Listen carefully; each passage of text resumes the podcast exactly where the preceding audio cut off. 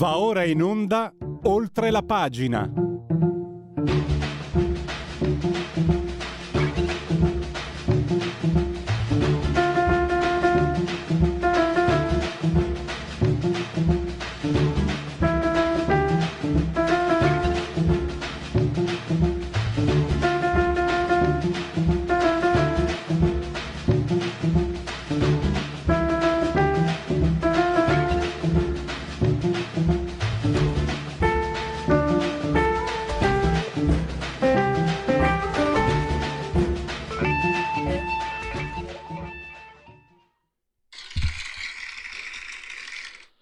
Applausi per la sigla, la splendida sigla di oltre la pagina di Radio Libertà in simultanea con noi quando sono scoccate le 10.42.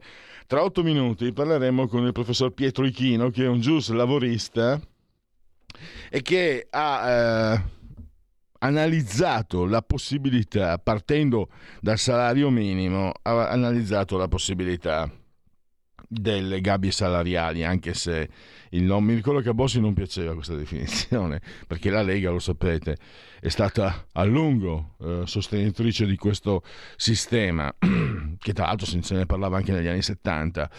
Dice il professore, innanzitutto sul salario minimo riflettiamo, perché il 90%, cioè eh, il salario che mm, schiavizza il lavoratore di solito è all'interno di contratti di lavoro che escono dai contratti collettivi. Lo si è ripetuto, lo si è detto, ma dall'altra parte non vogliono sentire ragione. Il 90% dei contratti collettivi sottoscritto dai sindacati riconosciuti dall'articolo credo 29 della Costituzione e quelli, se per caso schiavizzano il lavoratore, sono, sono i compagni di Landini a doversi fare un'analisi. Però dice Pietrochino, prendiamo l'esempio di quello che succede per esempio in Gran Bretagna dove si è stabilito uno standard, tra virgolette, universale, uno standard minimo e in Italia poi si potrebbe relazionare questo standard al costo della vita, al potere d'acquisto soprattutto. Ne parleremo con lui. Torniamo sull'omicidio di Giulia Cecchettin con il professor Stefano Zecchi, ci sono molte eh, polemiche anche sgradevoli.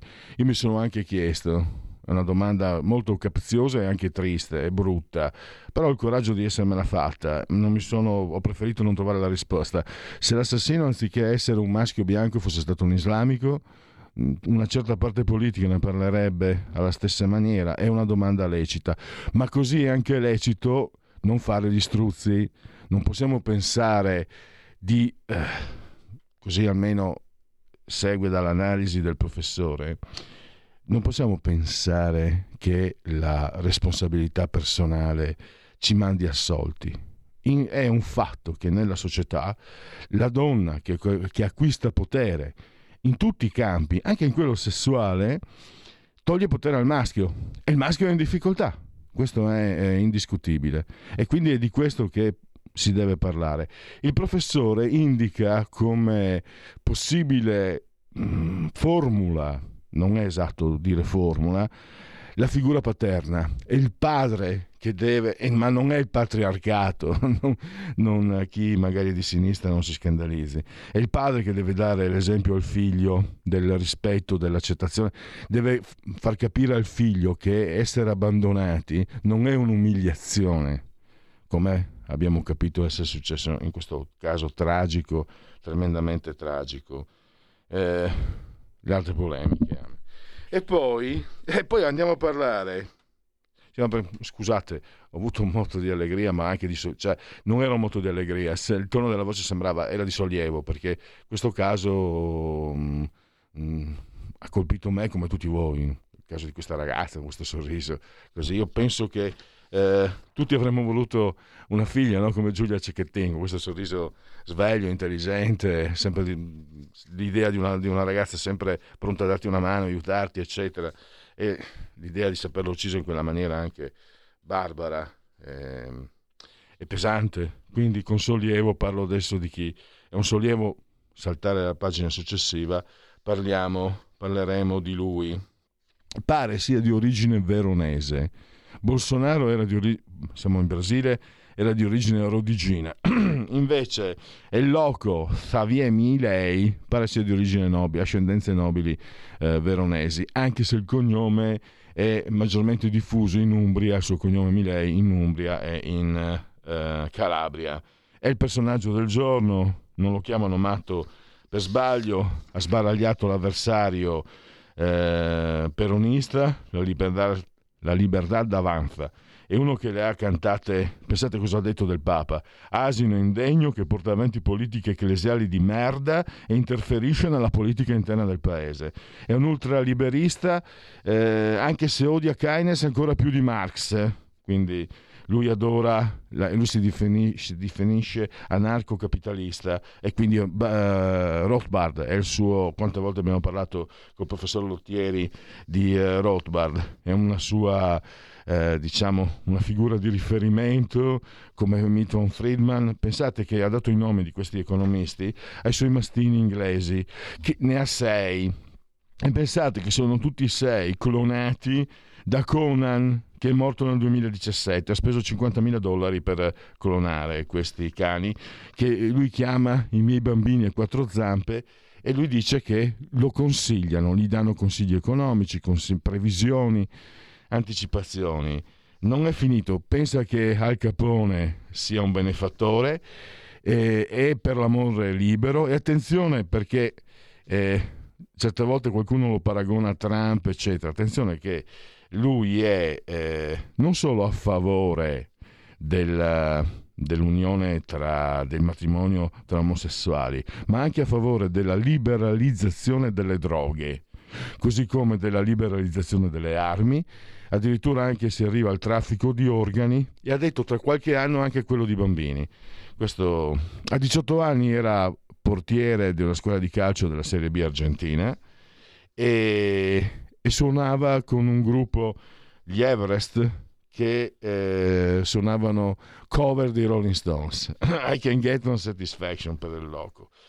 È diventato, mm, un person- è diventato un personaggio molto famoso, celebre come economista, è stato l'economista più intervistato delle radio e tv argentine ha avuto anche una trasmissione per conto suo, è entrato in Parlamento. È entrato in Parlamento cosa ha fatto? Ha fatto quello che aveva promesso. Dava ogni mese il suo stipendio a una persona scelta a caso per restituire i soldi ai cittadini. Insomma, non una figura comune, forse l'Ulivo Mondiale ha trovato il suo Trump. E esaudiamo subito i convenevoli formulaici allora. Siete simultanei con noi quando sono scoccate le 10.48, 29, 29 gradi centigradi sopra lo zero interni c'è l'inferno, c'è la Cayenne qui dentro, 12,4 sempre sopra lo, eh, lo zero. Esterni 73% l'umidità, 1008,7 eh, millibar la pressione. Insieme al sommo Giulio Cesare Carnelli, assiso saldamente sulla torre di comando in regia tecnica, entrambi siamo a 187 metri sopra il livello del mare, non è finita, eh, perché voglio rivolgere come sempre l'abbraccio forte, forte, forte, forte alla signora Carmela, alla signora Coltilde, alla signora Adriana Angela, che ci seguono ma ci seguiscono anche, lo mette a sentarsi, dal canale 252 del digitale televisivo terrestre, perché Radio Libertà è, una, è anche una radiovisione. E naturalmente chi si abbona, lo sapete, chi si abbona a Radio eh, Libertà campa oltre cent'anni, meditate gente, meditate. Avete a disposizione come sempre la possibilità di farvi cullare dall'algido suono digitale della Radio DAB e poi ancora con le applicazioni dedite dedicate a iOS Android potete seguirci ovunque voi siate con i telefoni smartphone, iPhone, iPad, mm, mini, mini iPad, tablet, mini tablet. Alexa, accendi Radio Libertà, passa parola, ve ne saremo riconoscenti. E poi Twitch, social di ultima generazione e il profilo Facebook indispensabile per orientarvi tra le trasmissioni di questa emittente e infine l'ottimo abbondante sito radiolibertà.net. Allora abbiamo raggiunto il professor Pietro Ichino, giuslavorista eh, che ritorna, era, era, un po' professore che non la, che non la intervistavo, credo fosse ancora fosse Radio Padania. Bentornato professore. Grazie, buongiorno a tutti e tutte. Professore, lei ha, eh, in un'intervista di qualche giorno fa sul quotidiano La Verità, ha mh, esposto un'analisi su come si può affrontare sia il problema del salario minimo che quello diciamo delle, delle gabbie salariali. Allora, eh, le do la parola per, spiegare, per spiegarlo ai nostri ascoltatori, professore. La ringrazio. Io ho osservato eh, innanzitutto che il lavoro povero, il lavoro retribuito sotto la soglia di povertà, eh, che eh, come tutti ormai sanno viene collocata convenzionalmente al 60% della mediana eh, delle retribuzioni correnti, il, questo lavoro povero si annida soprattutto in zone del tessuto produttivo, in settori dove la contrattazione collettiva non arriva. E quindi eh, è giustissimo potenziare la contrattazione collettiva, puntare sui contratti collettivi perché facciano meglio il loro mestiere, come eh, suggerisce il CNEL e, e come il governo eh, si propone di fare, ma un, uno standard minimo universale che si applichi anche dove il contratto collettivo non arriva è indispensabile se si vuole combattere queste distorsioni. Eh, distorsioni che sono dovute più delle volte alla ehm, debolezza professionale estrema del lavoratore, alla non conoscenza della lingua, alla eh, incapacità di usare il mercato del lavoro da parte del lavoratore che non ha modo di scegliere di muoversi nel mercato. Dunque un, uno standard minimo universale è necessario e però questo standard minimo non può essere eh, espresso in termini puramente nominali, cioè in numero di euro, perché la moneta ha un potere d'acquisto diverso, nelle, molto diverso, con variazioni anche del 30% in più o in meno nelle varie zone del paese. Per esempio eh, con poniamo 8 euro l'ora a Crotone eh, o a Caltanissetta si vive, a Milano no. Dunque occorre tener conto anche del potere d'acquisto della moneta, del costo della vita nelle diverse zone. Come si può fare? Io vedo questa soluzione, cioè che per esempio il CNEL, il Consiglio nazionale dell'economia e del lavoro, individui un valore medio, uno standard minimo eh, mm, calcolato in relazione alla media dei minimi tabellari previsti dai contratti collettivi e quindi che potrebbe essere 8 euro l'ora, poniamo pure 9 euro l'ora, questo si tratta di fare una rilevazione pragmatica sulla base della eh, effettiva, del livello effettivo a cui si collocano i minimi tabellari fissati dalla contrattazione collettiva, ma poi è indispensabile che questo standard venga modulato secondo un coefficiente che dovrebbe essere calcolato dall'Istat eh, di, di, potere d'acquisto della moneta, cioè di costo della vita nelle varie zone. A questa proposta si obietta solitamente che sarebbe come reintrodurre le cosiddette gabbie salariali.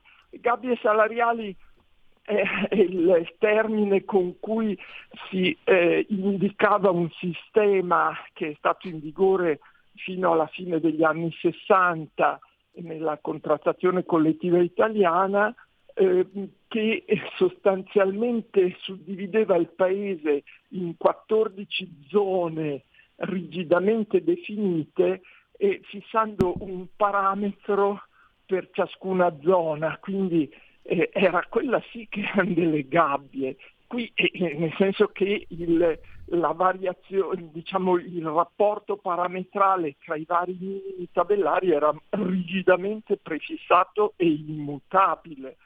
Qui invece si tratterebbe di commisurare lo standard minimo al coefficiente calcolato dall'Istat trimestralmente o semestralmente e quindi avere un valore che si adatta nel tempo alle variazioni del costo della vita zona per zona.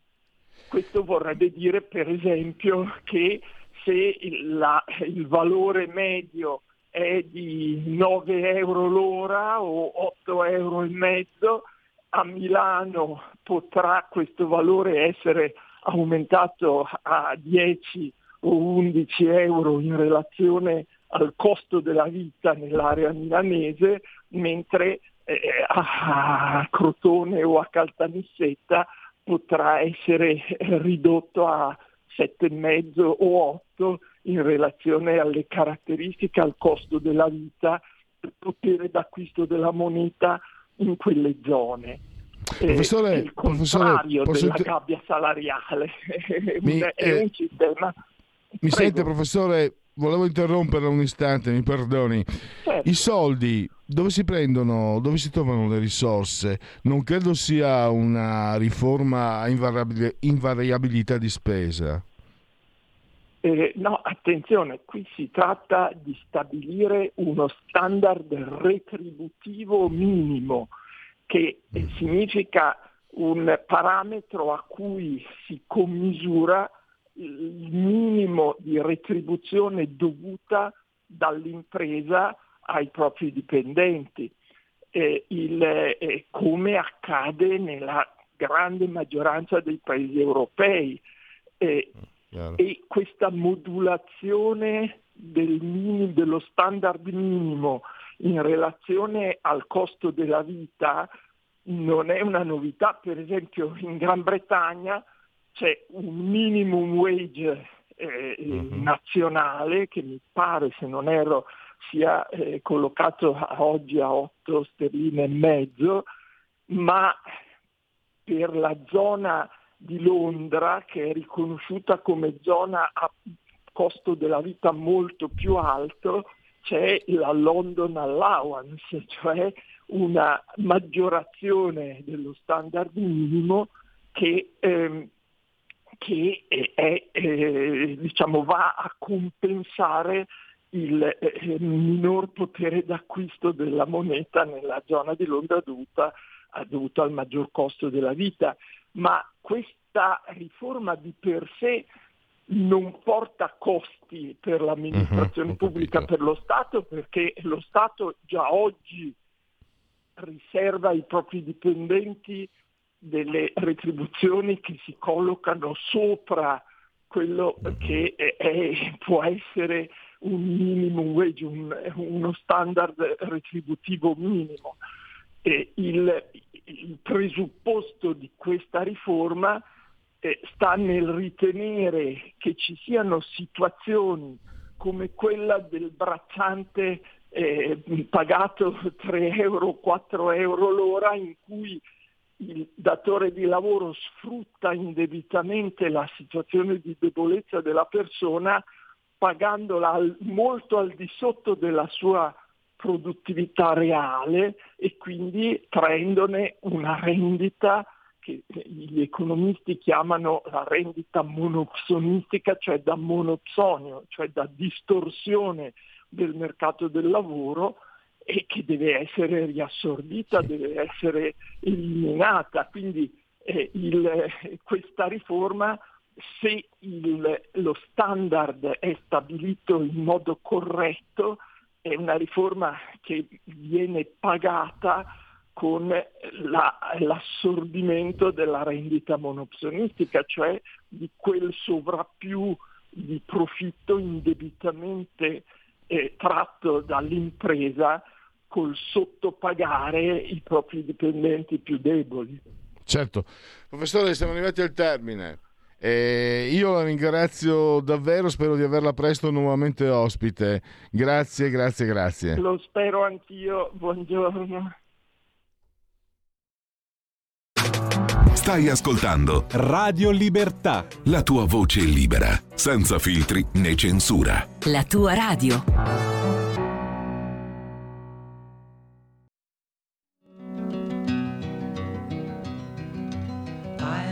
Just a poor boy, though my story is seldom told. I squandered my resistance for a pocket full of mumbles, such are promises.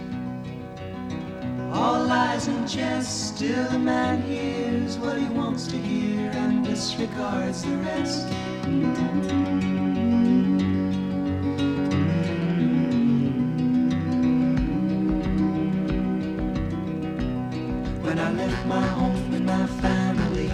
was no more than a boy in the company of strangers in the quiet of the railway station, running scared. Laying low, seeking out the poorer quarters where the ragged people go, looking for the places only they would know. Bye, la, la.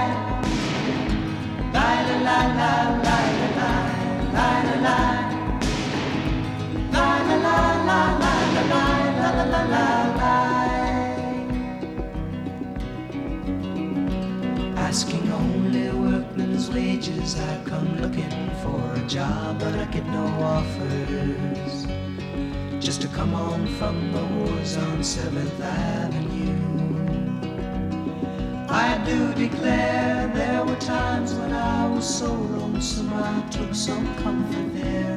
La la la la la.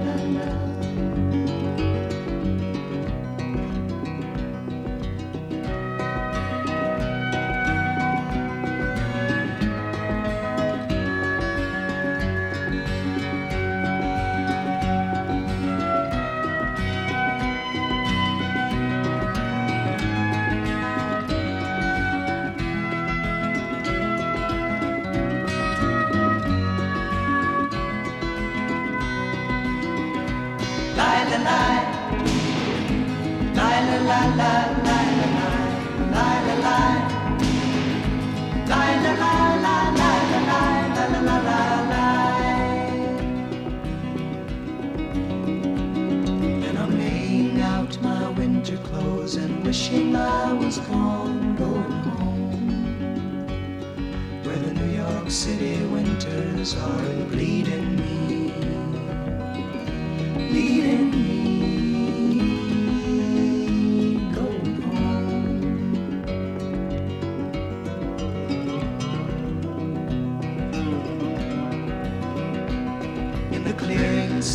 boxer and a fighter by his trade, and he carries the reminders of every glove that laid him down or cut him till he cried out in his anger and his shame. I am leaving, I am leaving, but the fighter still remains.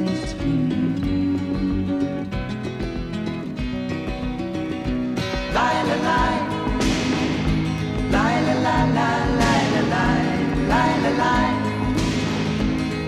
Lie, la,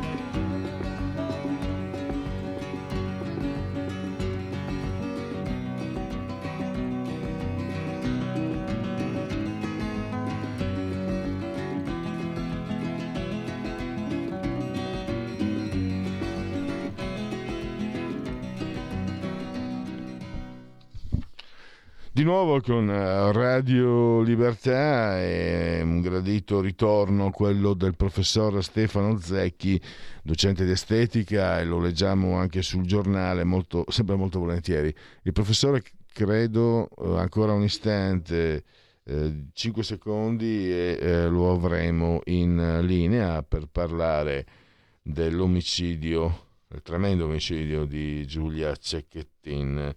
Eh, un evento uh, tragico che eh, ha colpito l'immaginario eh, collettivo in una maniera forse anche più profonda del solito. Tutto sommato potrei anche fare una riflessione per carità, per quello che vale. È ancora, è ancora positivo che le persone si addolorino per, per, fatti come questi. Eh, ma questo è solo, è solo una constatazione che lascia il tempo che trova. È molto più interessante quello che ha spiegato ieri il professore sulle pagine del giornale. Professor Stefano Zecchi, bentornato, le do il benvenuto e grazie naturalmente perché lei come sempre è disponibilissimo nei confronti dei nostri ascoltatori. Benvenuto. Grazie, buongiorno.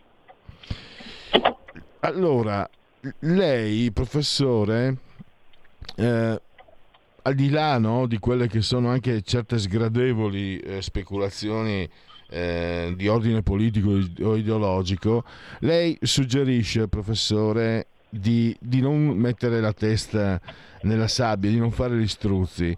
E quello che succede alle donne è ormai un fatto collettivo e quindi tutti i maschi in qualche modo devono sentirsi eh, partecipi non colpevoli ovviamente, no? perché adesso c'è una spinta molto forte che vorrebbe colpevolizzare a ogni costo il maschio per il solo fatto di essere maschio. Ma però attenzione, noi usciamo da secoli e secoli di discriminazione.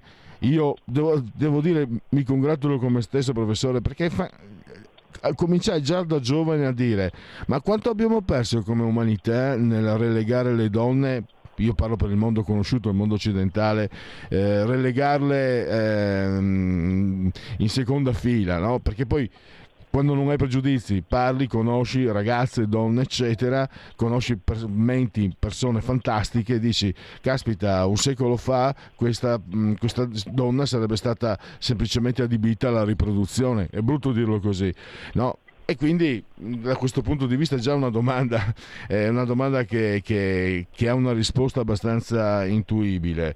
E quindi significa anche che in ogni caso non possiamo, l'ho detto, un vecchio verso di, di, di De André, non possiamo mandarci assolti. Allora, e, e lei indica anche, e poi do la parola, una possibilità, un, indica un riferimento, quello paterno che non è patriarcale, ma deve essere il padre che comincia a dare l'esempio eh, di, di, di, come un abbandono non sia una diminuzione della propria, della propria personalità, sia, è un dolore ma non può essere un'offesa come la prendono certi maschi che poi si comportano come abbiamo visto. Prego professore. Sì, grazie, il riassunto è giusto. La prima cosa da sottolineare è ecco, appunto che è assurdo, ideologico pensare che ci debba essere una specie di sentimento di colpa perché si è maschi. Piuttosto bisogna capire qual è eh, la possibilità poi eh, di un'educazione che arrivi davvero a rispetto, davvero alla capacità di comprendere che l'altra persona, la donna in questi casi in particolare, non, non, non ha niente di, diciamo pure di inferiore. Ecco. E allora io lì ho puntato in questo articolo, vedendo che poi si generalizza tutto, sull'educazione che deve venire dal padre. Cioè il padre è il simbolo vivente dell'autorità e un padre è quello che dovrebbe uso il condizionale, educare il figlio al eh, rispetto della realtà eh, che lo circonda, del mondo. La mamma ha sempre una funzione diversa di protezione, poi ci sono delle mamme favolose che sono in grado di fare madre e padre, perché manca il padre. Quindi ho puntato tutto l'accento su un'educazione che eh, depotenzia l'aspetto dell'autorità, della figura maschile e la riporta a un equilibrio con eh, la figura femminile e quindi appunto come lei ben riassumeva di fronte a degli scacchi che il maschio eh, può subire come un abbandono, un rifiuto. Ecco, sentire questi non come una diminuzione della sua virilità, della sua potenza, perché virilità e potenza non hanno in fondo più oggi nessun grande valore se non quello di ricordare eh, quello che era la figura del padre padrone, ecco, che noi non, consideriamo più, non lavoriamo più, abbiamo bisogno di un altro modello di educazione. E poi concludevo questo eh, mio breve articolo dicendo ma insomma d'accordo il padre, ma ci sono padri, ecco perché questo è un po' il problema, ci sono padri in grado di eh, dare questa educazione così complessa e importante. Eh, forse oggi magari ne riparleremo, ma io vedo che la nostra società io dico così, è mammizzata, cioè la figura della mamma è soverchiante, non della donna, è della mamma in quanto valore simbolico, quindi ovviamente della donna, ma di una mamma che finisce per essere l'eccesso della protezione e in questo senso anche il padre, per non aver grane, si accoda a quest'idea di una mammizzazione ormai del, della nostra educazione. Ecco, questo detto in parole povere è un po' il senso dell'articolo sì, mi ricorda, mi ricorda anche un po' il pensiero tanti anni fa, mh, quando era ancora in vita, avevamo anche il piacere di intervistare Ida Magli, anche lei aveva un pensiero eh, di, questo, di questo indirizzo. Professore, le faccio però una domanda oltre. E la scuola? Mi spiego, abbiamo una scuola che non abitua, no, non bisogna, aiuto, eh, non bisogna mettere ansia al ragazzo, non bisogna dare il voto, cioè abbiamo una, una scuola che abitua i giovani a non avere ostacoli, a non avere difficoltà, a non provare il distacco, a non provare la sconfitta, a non provare la perdita. Bravo, bravo, e, bravo, e, questo, anche questo penso faccia male. Bravo certo, qui bisognerebbe dire che c'è un 68 eterno che non si vuole rivedere, non si vuole ricomprendere, sì è proprio così, perché effettivamente, chiamiamole in questo modo, le due agenzie di formazione sono eh, la famiglia e la scuola. La scuola quando, eh, come ha riassunto lei, inutile che mi ripeta perché ha detto molto bene, finisce per avere questa attenzione appunto materna nei confronti dello studente, per cui eh, non, non, si può rimproverare, non può essergli dato un voto basso perché sennò lo si umilia. Ecco, anche questo, nella scuola in questi casi è maschio e femmine insieme, ma proprio questo modello di pensiero educativo è nefasto perché la vita poi ti porta a delle continue verifiche su te stesso, a delle sconfitte, eh, ma mai la via en rose la canta Lady Piaf, ma no, la, via, la, la, vita non è rosa, insomma, ci, ci vuole un allenamento alla, allo scacco, alla sconfitta, alla, alla, necessità di eh, rivedere le proprie posizioni. Questo anche la scuola lo dovrebbe e lo dovrebbe fare, ma appunto c'è tutta questa visione un po' santificante del, dello studente che non si può rimproverare, non può essergli dato un voto basso, se si è così. Io mm, mi permette, sai che mi prendo la confidenza, io ricordo ta- tanti, tanti, tanti anni fa una bocciatura mia e, eh, al liceo e mi ricordo tutta la notte un po' piangendo sotto la pioggia, faceva anche freddo nonostante fosse giugno, tutta la notte in bicicletta a girare disperato. Me la ricordo ancora e me la ricordo come un bel, comunque come una, una palestra, come, come mh, o lì ho, ho, nel piccolo perché non è un vero dolore, però, nel, però in quel momento era un grandissimo, immenso dolore e, e credo che, cioè, non è che dobbiamo prendere gli scappazzoni a tutti i costi. Però intanto magari impar- se prendiamo uno scapaccione poi impariamo a evitarlo, impariamo a non meritarcelo. Un'ultima cosa, professore, io torno indietro sempre negli anni, in quegli anni lì, non un po' prima ancora, oltre, oltre, oltre 40 anni fa, eh, profonda provincia triveneta. Un mio amico mi raccontava, eravamo adolescenti neanche, che suo padre, peraltro era meridionale suo papà, solo una volta gli mise le mani addosso, lo picchiò, quando lui mancò di rispetto alla mamma. Le domando, era un esempio, oggi si direbbe un esempio di patriarcato o era invece un passo di modernità? Ma guardi, picchiare è sempre brutto, cioè il, picchiare significa fondamentalmente non avere gli strumenti razionali per poter... No, professore, eh, mi perdoni, voleva dire, professore, due schiaffi, ecco, gli diede due schiaffi, ecco, sì, non... Sì, poi talvolta qualche, ecco, uno schiaffo talvolta non è sbagliato, eh, perché eh, picchiare è un'altra cosa, uno schiaffo può, può sì, è vero. Ho detto, Ma la, la, base di questo che lei mi dice è fondamentale quando eh, viene portato sul rispetto. Io credo che la, la vera fondamentale eh, funzione educativa sia quella di portare il rispetto verso gli altri. Io a mio figlio gli dico, mio figlio ha 19 anni, tu ti devi far rispettare anche dai tuoi genitori. Ecco, quando uno impara a rispettare gli altri e a rispettare se stesso, vede lei quando era stato bocciato cosa faceva? Andava in bicicletta triste sotto l'acqua e, e piangeva ed era una forma di rispetto per se stesso, cioè riconosceva che quella punizione era giusta, era corretta, perché altrimenti non, non, le avrebbe procurato quel dolore tante volte la scuola sbaglia, eh, perché diciamoci la verità sbaglia e colpisce malamente, eh, sarebbe tutto un discorso da fare, oggi la scuola è più fatta per gli insegnanti che per gli studenti. No, ecco, non ero diciamo così, un, far rispettare la madre non è una forma di eh, patriarcato, la forma di patriarcato è quando si impone un principio di autorità generale e su questa base poi tutti devono sottostare. Quel padre che eh, dà uno schiaffo al figlio per far rispettare la madre è un bel gesto di educazione. Infatti devo dire che il rapporto tra quel mio amico e suo papà, eh, suo papà è morto presto, era, era un, un, rapporto molto solido, molto valido. Professore, certo, e, e, forse era, questo significa che al di là dei tempi si può essere comunque padri, ah, forse adesso è più difficile di 40 anni fa.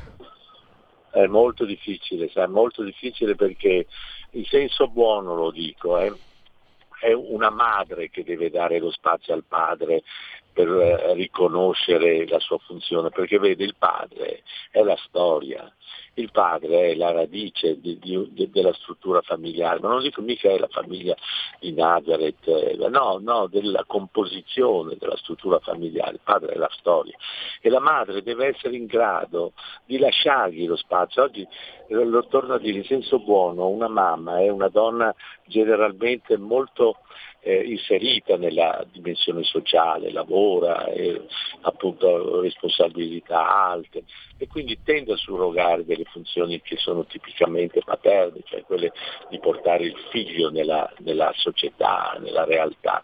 Ecco, un padre deve innanzitutto pensare di eh, avere da sua moglie eh, la, lo spazio educativo, perché se non lo riceve da sua moglie non, non riesce a, a prenderselo, entra in una competitività che talvolta è de, veramente detonante. Ecco.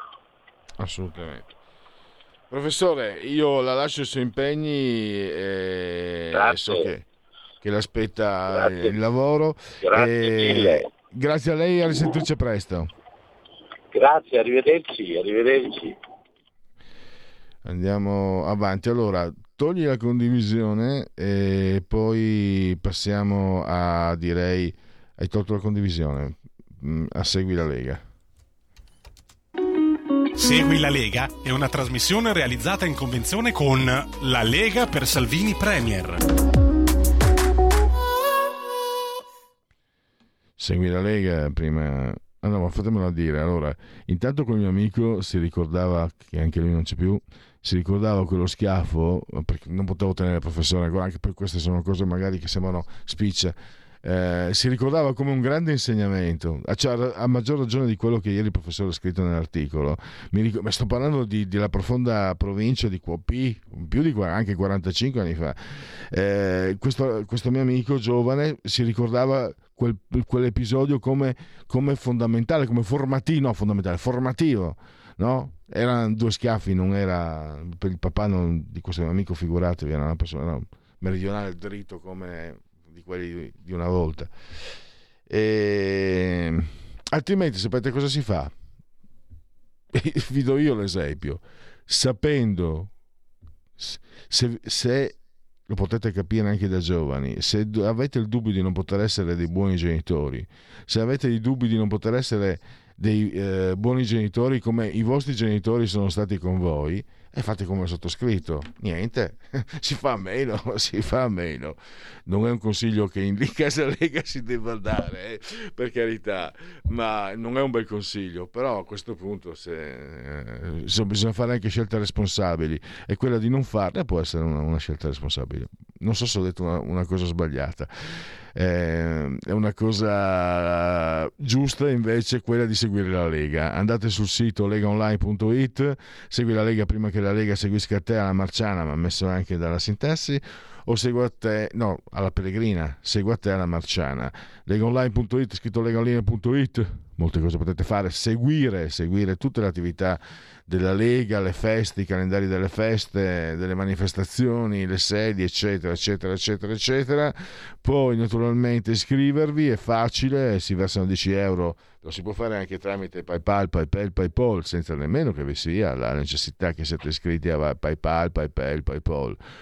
Quindi eh, fornite il codice fiscale e gli altri dati richiesti e direi che a quel punto uh, vi verrà ricapitata la magione per via postale, ma se di mezzo ci sono poste italiane, sono raccomandati da parte nostra, da parte mia, profondi, ampi gesti e calorosi, gesti apotropaici eh, per le femminucce, per i maschietti e anche per tutti gli altri la tessera Lega Salvini Premier.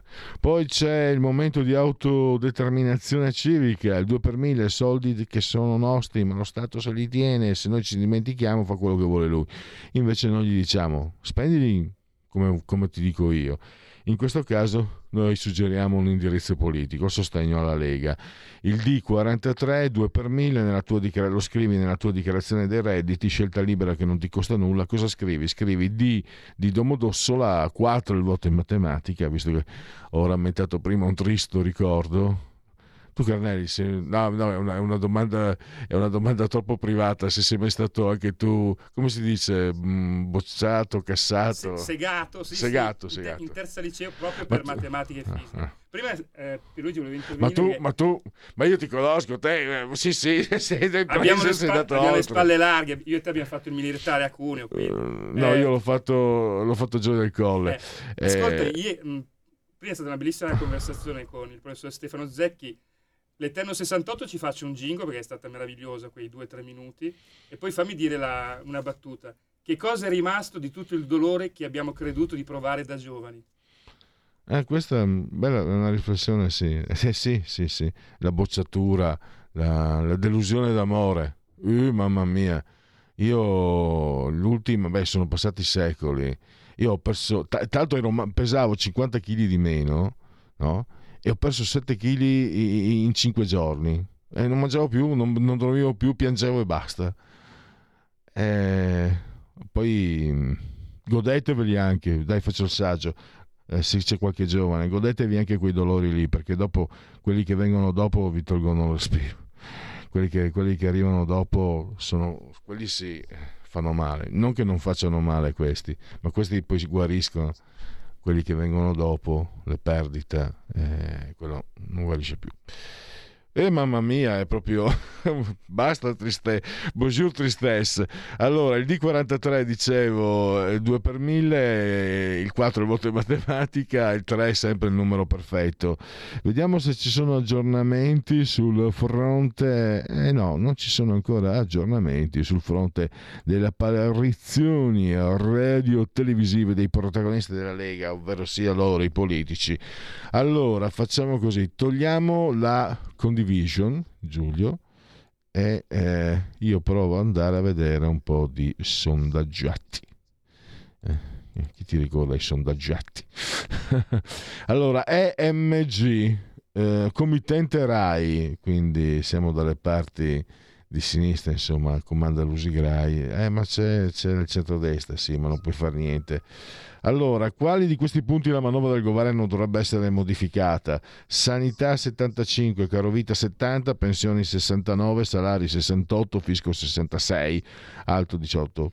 Eh, metti pure condivisione Giulio.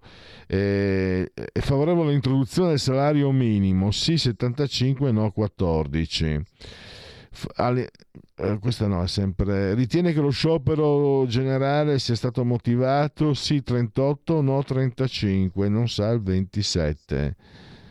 E allora, allora questo lo chiudo, via condivisione.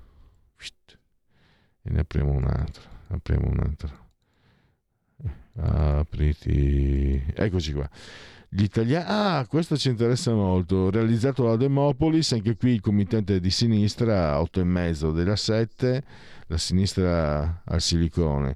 Gli italiani l'autonomia differenziata, l'ho già letto. Allora, eh, per la qualità dei servizi nella regione in cui vive, l'attuazione dell'autonomia differenziata sarà positiva 40% o negativa 46%, non sa 14% l'applicazione dell'autonomia eh, differenziata favorevole 38 eh, invece contraria 45 non sa 17 naturalmente ci sono sondaggi che invece indicano il contrario. Questa è eh, la linea editoriale che mi sono dato io sono 12 anni che li leggo tutti.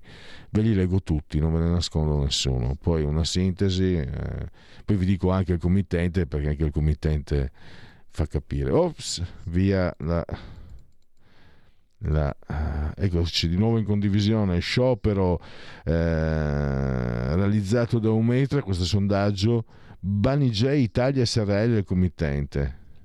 Che il diavolo mi porti se io so chi è questo Banijay Italia SRL ma ve lo leggo lo stesso. Allora cos'è questo Banijay Italia? Banijay Italia SRL non l'ho mai sentita ma comunque i sondaggi sono tratti dal sito ufficiale del, ehm, del governo o del Parlamento, quindi sono una roba seria, eh, non sono... Allora, eh, molti elettori si definiscono di sinistra, di centro, di destra. Se lei dovesse collocarsi, mi sento di sinistra, centro-sinistra 31, 9 centro, destra, centrodestra 33. Non mi colloco il 22 dell'Ila Miniera, se probabilmente sono anche il non voto, si allinea il non voto, no? si allinea il male. Lì si, c'è chi ha detto che il non voto è necessariamente il male, non facciamo i soliti fanatici con l'anello al naso. Alcuni sono dichiarati favorevoli allo sciopero. Allora, favorevole il 38, contrario il 30 eh, I lavoratori vanno precettati. Allora, Salvini, sapete la posizione di Salvini e Landini era diametralmente opposta. Landina ha ragione per il 27,1, ma il 26,5 invece pensa che abbia ragione eh, Salvini. E infine i voti ai partiti. Fratelli d'Italia 26,6, Lega 9,2, Forza Italia 7,2, PD 19,3, 5 Stelle 16,5. Italia Viva 3,1. Chiudo via via e abbiamo ancora qua avevamo un'infornata molto nutrita. Demos MP committente, committente la Repubblica.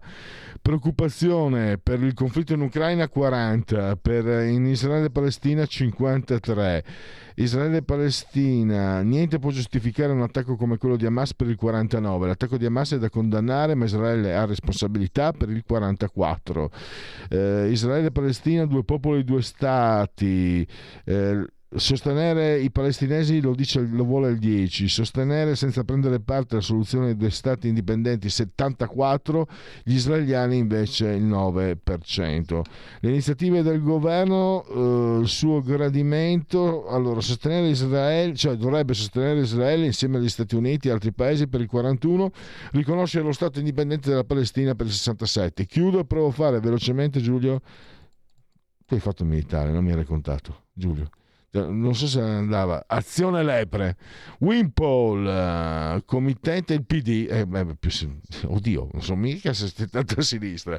Allora abbiamo Forza Italia 7,6 Lega 8,4 5 Stelle 15,8 Fratelli Italia 27,7 eh, loro dove sono? Ah, loro si sono messi al 21 e vediamo, fammi trovare 5 stelle, 15,8. Vabbè, sono stati tutto sommato, essendo di parte, sono stati, direi che abbastanza onesto. Eh, time out. Stai ascoltando Radio Libertà. La tua voce libera, senza filtri né censura. La tua radio.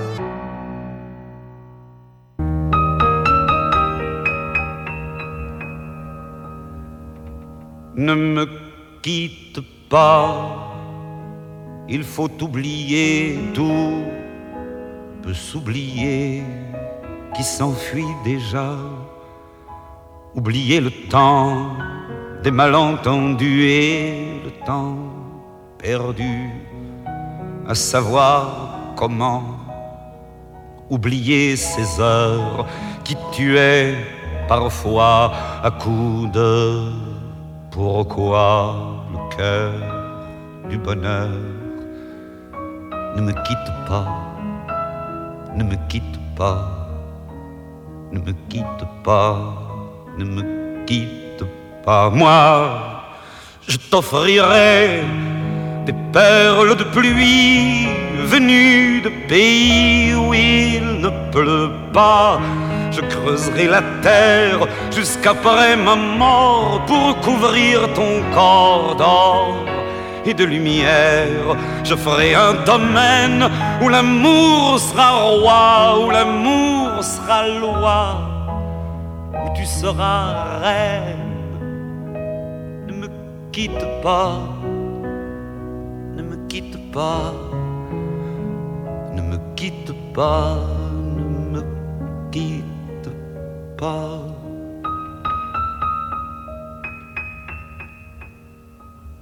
ne me quitte pas, je t'inventerai des mots insensés que tu comprendras.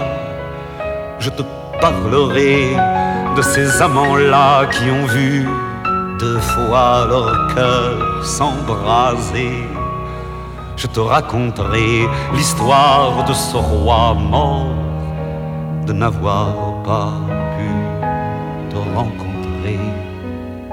Ne me quitte pas, ne me quitte pas, ne me quitte pas, ne me quitte pas.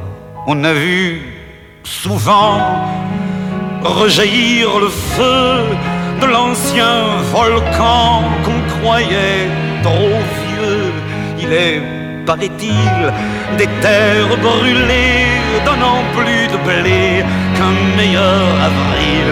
Et qu'on vient le soir pour qu'un ciel flamboie, le rouge et le noir ne s'épousent-ils pas? Ne me quitte pas, ne me quitte pas, ne me quitte pas ne me quitte pas.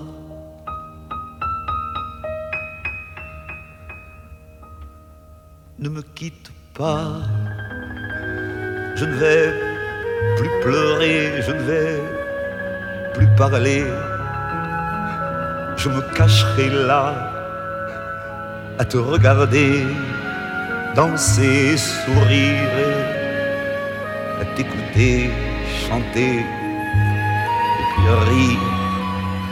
Laisse-moi devenir l'ombre de ton ombre, l'ombre de ta main, l'ombre de ton chien. Mais ne me quitte pas, ne me quitte pas, ne me quitte pas, ne me quitte pas.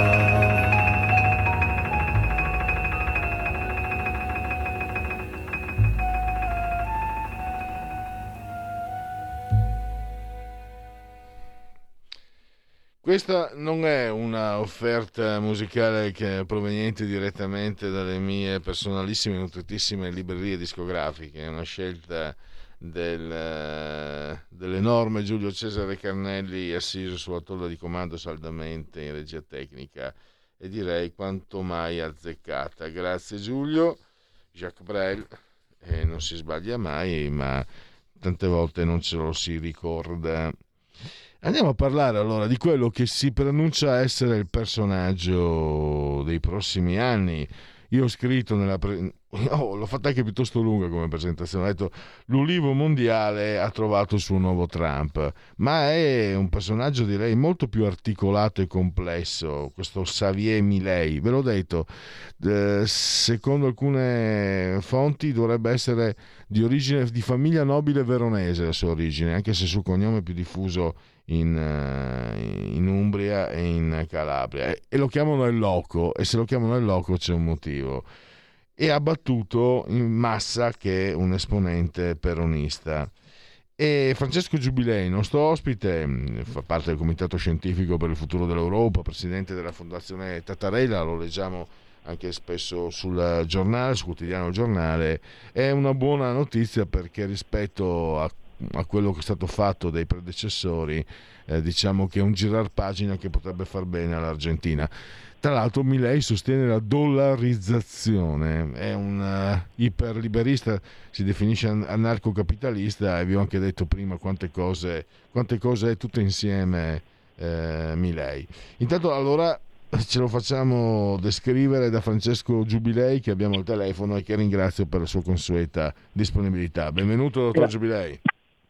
Buongiorno, buongiorno e grazie a voi per l'invito, ma sul caso di Milei mm, stiamo vedendo quanto è già accaduto in altre occasioni quando vincono dei mm, leader eh, che sono alternativi al mondo progressista mm, e della sinistra, lo abbiamo visto in passato con, eh, con Trump, lo abbiamo visto eh, con Bolsonaro, lo abbiamo visto in Italia con, eh, con, Salvini, lo vediamo in Francia pur non avendo lei vinto con, eh, con Marine ehm, Le Pen, ovvero il tentativo di eh, rappresentare e, e descrivere queste, mm, queste, figure come se fossero dei pazzi ehm, populisti ed estremisti. Ora, eh, è evidente che Milei eh, eh, anche nella sua campagna elettorale sia un, um, un politico istrionico, questo senza dubbio, che eh, abbia delle modalità di carattere comunicativo ehm, che sono inusuali eh, anche eh, ai nostri occhi, dobbiamo innanzitutto contestualizzarlo, ovvero il contesto politico sudamericano è un contesto politico ed è una società ehm, che pur avendo varie analogie con, con la nostra, non dimentichiamoci peraltro che ehm, metà degli argentini sono di origine italiana, e però ha degli, degli, standard e delle modalità di fare politica molto diverse rispetto a quelle ehm, europee.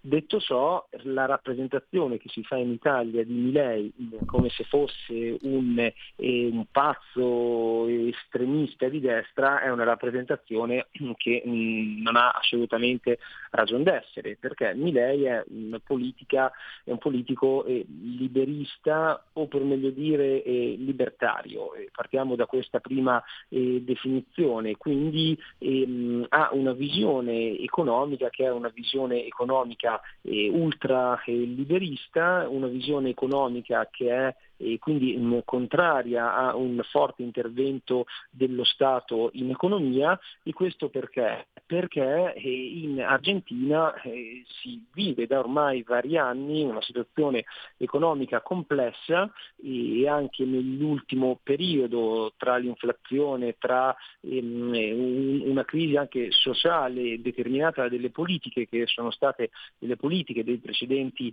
eh, governi di stampo socialista, la ricetta che propone Milei invece economicamente è, è agli antipodi, quindi un, una ricetta eh, liberista e lo fa con una visione anche in politica estera che è una visione a tutti gli effetti atlantista. Non è un caso che Milei abbia dichiarato che prima eh, di ehm, giurare come presidente si recherà sia in Israele sia negli eh, Stati Uniti. Il rapporto tra i paesi sudamericani e gli Stati Uniti è un po' il grande eh, dibattito che storicamente affligge eh, l'America Latina, per cui ci sono dei governi molto anti-americani e dei governi che invece vedono negli Stati Uniti un forte alleato. E al tempo stesso possiamo dire, e concludo, che, che Milei è in generale una figura che osteggia il politicamente corretto, i suoi interventi televisivi, i suoi interventi social, i suoi comizi, la, la motosega che, ehm, che, porta e che è diventata anche un po' il suo simbolo, sono senza dubbio un, un escamotage mediatico,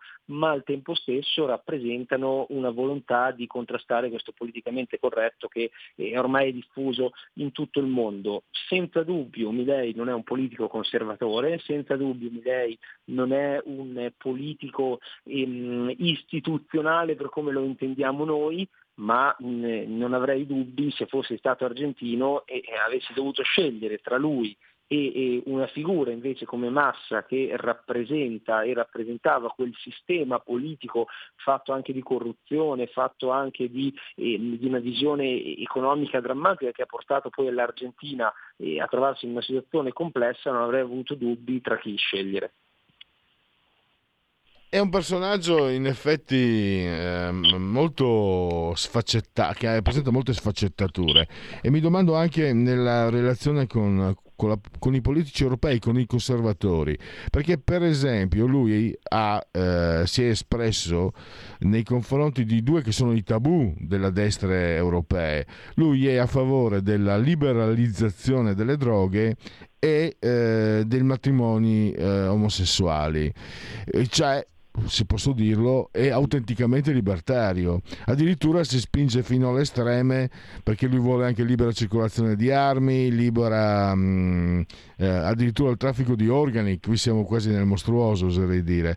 Ma volevo capire, lei mi sembra abbastanza sicuro di quello che ha detto, cioè al di là del personaggio che costruisce quindi questo, questo suo, questa sua figura che attira l'attenzione, abbiamo un economista solido comunque che può traghettare la l'Argentina eh, può fare del bene all'Argentina. La dollarizzazione, secondo lei, eh, Giubilei, è un passaggio... Tra l'altro lei ha, ha, sottolineato, mi perdoni, saltato, sono saltato di palo in frasca, ma ci sono tante cose no, da dire. Lei ha sottolineato l'atlantismo, tant'è che lei ha detto l'Argentina mai nei BRICS. E questo, per esempio, è, un, è, un, è qualcosa che riguarda tutti noi occidentali ed è molto importante. Senza dubbio, ma parte dalla politica estera.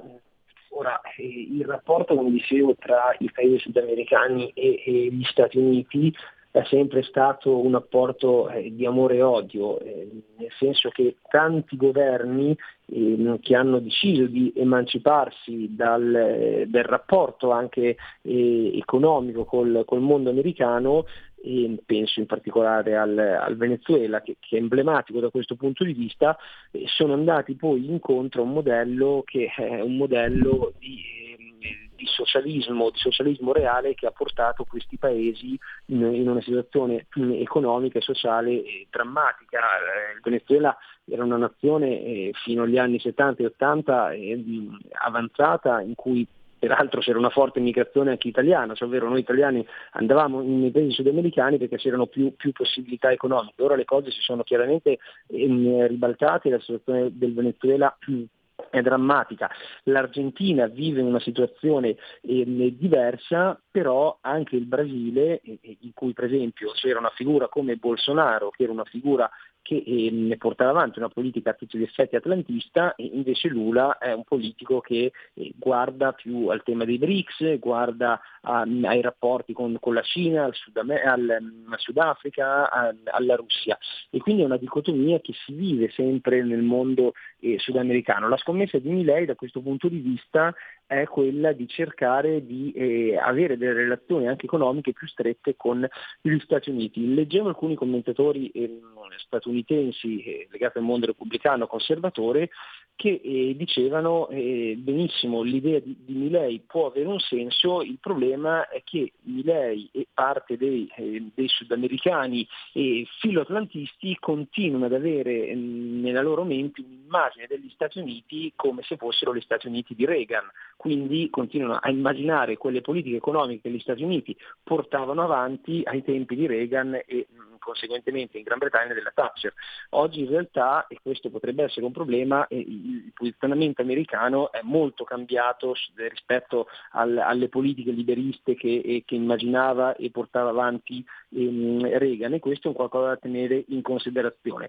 Dopodiché il fatto che lei non sia un conservatore emerge per l'appunto dalle sue posizioni sui temi, sui temi etici, pur essendo un, un, un cattolico e definendosi cattolico e ma in quanto tale poi ha attaccato anche Papa Francesco per eh, l'argentino, Papa Franceschi, questa è un'altra cosa curiosa, cioè il fatto che abbia vinto in Argentina attaccando un'icona dell'Argentina come, come, il Papa, e però lo si capisce il fatto che non sia conservatore dalle posizioni che ha per l'appunto sui, ehm, sui temi etici, che devo dire sono anche un po' confusionari, perché cioè, sul tema dell'LGBT è contrario, poi invece si dice favorevole al tema ehm, delle, de, delle adozioni dei, dei bambini, bambini e è invece molto favorevole alla liberalizzazione delle droghe. Ecco, io credo che però lui abbia vinto più che eh, su questi aspetti, abbia vinto per, perché c'è un fortissimo malcontento per la situazione economica in Argentina dovuta a una visione molto statalista,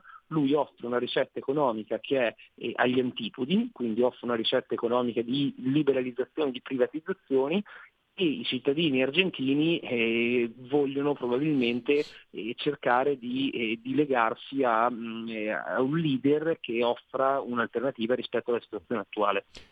C'è una sorta di risposta anche, ehm, cioè il termine è un po' inflazionato ma adesso eh, non lo si usa più spesso per fortuna, quindi posso usarlo, l'establishment, eh, che da anni stanno. L'establishment è quello che ci ha detto, signori, con l'euro sarà come se lavoraste un giorno in meno prendeste eh, un giorno in più di paga. Era vero il contrario. Insomma, quello lì l'establish. l'establishment era quello che ci diceva gli immigrati vi pagheranno le pensioni e non è proprio così e quindi tutti coloro che hanno seguito un certo modello vengono ormai avvertiti come distanti e se posso dirlo dottor Giubilei a me sembra anche che lo, questo Milei io sono molto curioso perché lui comunque non è Trump, cioè Trump ci sono fior di foto con uh, i Clinton, con tutti i pezzi grossi, perché lui era un miliardario, lui faceva parte dell'establishment, Donald Trump, e eh, ha individuato un mercato del voto vincente e, gli, e diciamo gli ha, gli ha, fregati tutti. Invece Milei, che è figlio di un ex eh, autista di autobus, che poi è, è diventato imprenditore del settore, poi con i genitori diceva fino a prima delle, della campagna elettorale per me sono morti, poi invece ha rilasciato i rapporti, poi c'è questa sorella che gli fa da consigliera. Cioè un personaggio che non so, io personalmente eh, io l'ho ascoltata con molta attenzione, quindi faccio tesoro di quello che lei ha detto e che, che, che quindi per, io lo ascolto, ascolto anche per imparare. Ma mi incuriosisce perché lui è davvero come forse nessuno, non viene neanche da un partito perché questo Libertad, eh, la Libertad avanza, una specie di movimento. E non è un Beppe Grillo, cioè Beppe Grillo non sapeva neanche, non, non sapeva nulla di economia eccetera, quindi sono, sono mh, mm, è, è difficile da inquadrare e questo potrebbe essere anche un modo per, eh, per anticipare, per sorprendere coloro che vorrebbero magari combatterlo.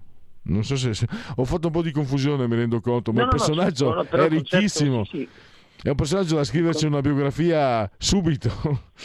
Prego. No, è, è vero, è, mm, più che altro perché lui nasce veramente come, come outsider nasce come outsider e viene in una prima fase eh, ridicolizzato e mh, quindi nel, per le sue posizioni, per, le sue, eh, per, il suo modo di comunicare eh, viene sostanzialmente eh, marginalizzato e ridicolizzato e non preso sul serio. Poi si arriva al ballottaggio in cui eh, Milei vince, eh, questo bisogna ricordarlo, eh, prima del ballottaggio vince contro mh, il, ehm, il, candidato eh, del centrodestra argentino, quindi il candidato del centrodestra istituzionale argentino lei lo batte, va al ballottaggio con, mm, con Massa e, in questo caso ottiene poi anche l'appoggio del terzo partito e si parlava, i sondaggi parlavano di una sfida testa-testa proprio perché era un personaggio eh, che comunque non garantiva una istituzionalità, era un personaggio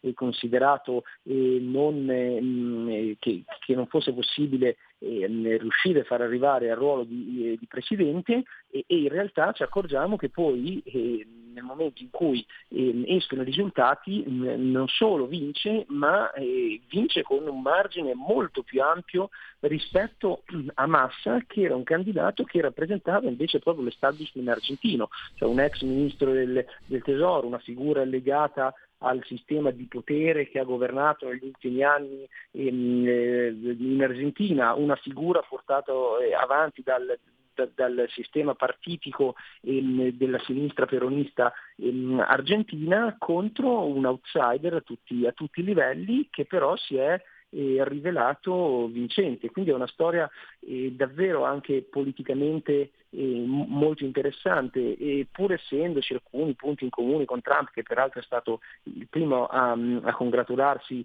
eh, con, con Milei, al tempo stesso però, come diceva giustamente lei, ci sono tante differenze tra, eh, tra i due. E quello che, che, è interessante capire, certo è prematuro per dirlo, è se la sua vittoria possa aprire un ritorno una nuova stagione di, eh, di quel momento ehm, di nazionalpopulismo, o, se vogliamo usare questo termine, oppure sovranismo si può anche utilizzare, che eh, abbiamo visto nel 2016, una stagione che poi si è interrotta in parte con il Covid e poi con la sconfitta di Trump e di Bolsonaro, ma che non è detto che il prossimo anno con le elezioni americane e una vittoria di Trump eh, non possa riaprirsi quella stagione che eh, Milei forse anticipa. Eh, un'ultima domanda per Lacio Impegni. Possiamo definirlo no? anche un po' un underdog Milei, ma c'è un'altra considerazione. Eh, più di vent'anni fa venne ucciso Pin Fortuyn eh, che era un leader eh, di, un movimento, di, un movimento, olandese che stava per vincere le elezioni, fu ucciso da un estremista rosso-verde. E, come il governo Conte PD, dai, tanto per dirlo, e l'ho detta. Ed era un personaggio, io ho avuto modo anche di, di studiare, eccetera, per la Padania, per, eh, poi un personaggio davvero molto, molto interessante. E tra l'altro era contro il relativismo, contro l'immigrazione, era omosessuale di, formi- di formazione marxiana, quindi una specie di Milei ante che aveva scritto importanti saggi proprio sui danni del relativismo. È una mia non dovrei mettere le mie opinioni. A mia modestissima opinione, Pin Fortuyn era un grande leader eh, di livello europeo, uno che poteva anticipare poi quello che abbiamo visto con uh, i movimenti sovranisti, eccetera. poteva anticiparli di, di, di 10-15 anni e lo hanno ucciso.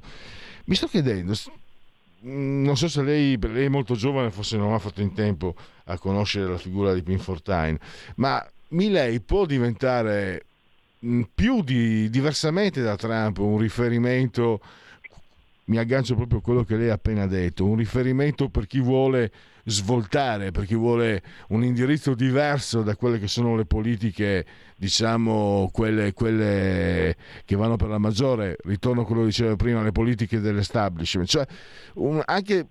Mm, e anche se diciamo dall'altra parte del mondo, no? in un altro continente, potrebbe diventare un riferimento universale, una figura di questo genere. Io le parlo proprio anche da persona che soprattutto può, può, parlare di, non di politica ma di comunicazione, di impatto mediatico per quello che sono le mie competenze e mi sembra davvero un personaggio da tenere d'occhio perché un personaggio, una figura del genere non, eh, non, non saprei nemmeno a chi paragonarlo, appena appena forse a Pin Fortuyn. Lei cosa ne pensa? Ma io penso che senza dubbio possa rappresentare un, ehm, un'icona per eh, un, un, certo mondo e non solo un'icona ma anche una speranza, eh, nel senso che noi siamo ormai abituati a una politica che, lo vediamo, eh, su ogni genere di dibattito è eh, totalmente legata al politicamente eh, corretto, questo non si può dire, quest'altra cosa eh, è meglio non dirla, questo tema forse bisognerebbe eh, usare altre parole, il termine che è utilizzato non va bene e, e quant'altro, insomma ne abbiamo parlato in tante, in tante occasioni. E invece un politico che eh, si presenta ehm, rompendo totalmente gli schemi, perché questo ha fatto Milei eh, nelle forme di comunicazione, nel, nel, nelle modalità eh, lo ha fatto eh, non solo con le parole ma anche, ma anche, con i gesti, può davvero rappresentare eh, un, un modello a cui guardare per chi vuole portare avanti una politica che è eh, contraria a quel politicamente corretto e poi anche quella libertà di esprimersi, di parlare in, in, in modo aperto che in realtà e poi mh, incontra il favore di gran parte del popolo, perché poi quando noi parliamo di questo politicamente corretto stiamo parlando di un fenomeno che molto spesso interessa le elite o, o perlomeno interessa l'establishment, ma non, eh, ma non, incontra invece il favore del popolo e quando c'è un leader che eh, si presenta eh, anche in modo istrionico, ma, ma comunque un leader libero, poi il popolo lo premia è quello che abbiamo visto. E adesso devo mm, accomiatarci, dobbiamo accomiatarci da da Francesco Giubilei che naturalmente ringrazio ancora e a risentirci a presto. E complimenti anche per, eh, per le battaglie. Lei spesso nell'arena contro figure guardavo vedevo anche eh, in occasione nei dibattiti sullo sciopero e nell'arena con questi eh, questi personaggi di sinistra sempre molto aggressivi. Congratulazioni anche per, per, la bravura e anche per la calma con la quale lei li affronta se, se mi è permesso. Grazie. Grazie allora e a risentirci a presto. A presto, grazie ancora. La verità è che sono cattivo, ma questo cambierà. Io cambierò. È l'ultima volta che faccio cose come questa. Metto la testa a posto, vado avanti, rigo dritto, scelgo la vita. Già adesso non vedo l'ora. Diventerò esattamente come voi il lavoro, la famiglia, il maxi televisore del cazzo, la lavatrice, la macchina, il CD e l'apriscatole elettrico. Buona salute, colesterolo basso, polizza vita, mutuo, prima casa, moda casual, valigie, salottoli tre pezzi, fai da te, telequiz, schifezze nella pancia, figli, a spasso nel parco, orario d'ufficio, bravo a golf, l'auto lavata, tanti maglioni, Natale in famiglia, pensione privata, esenzione fiscale, tirando avanti lontano dai guai, in attesa del giorno in cui morirai. Sì, è un po' un punk questo Milei. Genetriaci, ricorrenze e commemorazioni del primo giorno di Frimeio, mese del calendario repubblicano per tutti, un martedì martis 21 novembre, anno domini 2023 o 2023, 2023 che dir si voglia, è la giornata della televisione, giornata mondiale della televisione, ma soprattutto la festa dell'albero. Abbracciate un albero. Voltaire, un uomo è libero nel momento in cui desidera esserlo si chiamava François-Marie Arouet. René Magritte, eh, prima citavo René Georges Magritte eh, di Paul Simon. I sogni non vogliono farvi dormire, al contrario vogliono svegliare.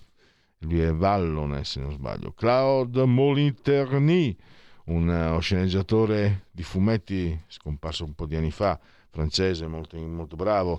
Harold Ramis, uh, lo sceneggiatore eh, fare lo sceneggiatore lo sceneggiatore fa il 90% del lavoro di un regista. Lui infatti è uno sceneggiatore è stato lo sceneggiatore di Animal House ed anche lui è scomparso un po' di anni fa è scomparso tre anni fa eh, Ezio Vendrame dotatissimo calciatore un po' folle passeggiava con la gallina al guinzaglio pensate un po' ma di grande virtù Charlie Cinelli, anche Radio Padania a suo tempo, Jacques Lafitte, quando c'era la Formula 1, Goldie Hawn, Soldato Giulia agli ordini, due nomination Oscar.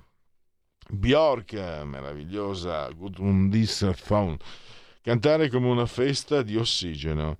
E infine Inès Sastre, La vita ti offre delle carte, ma la partita devi giocartela tu. Bellissima modella eh, ispanica.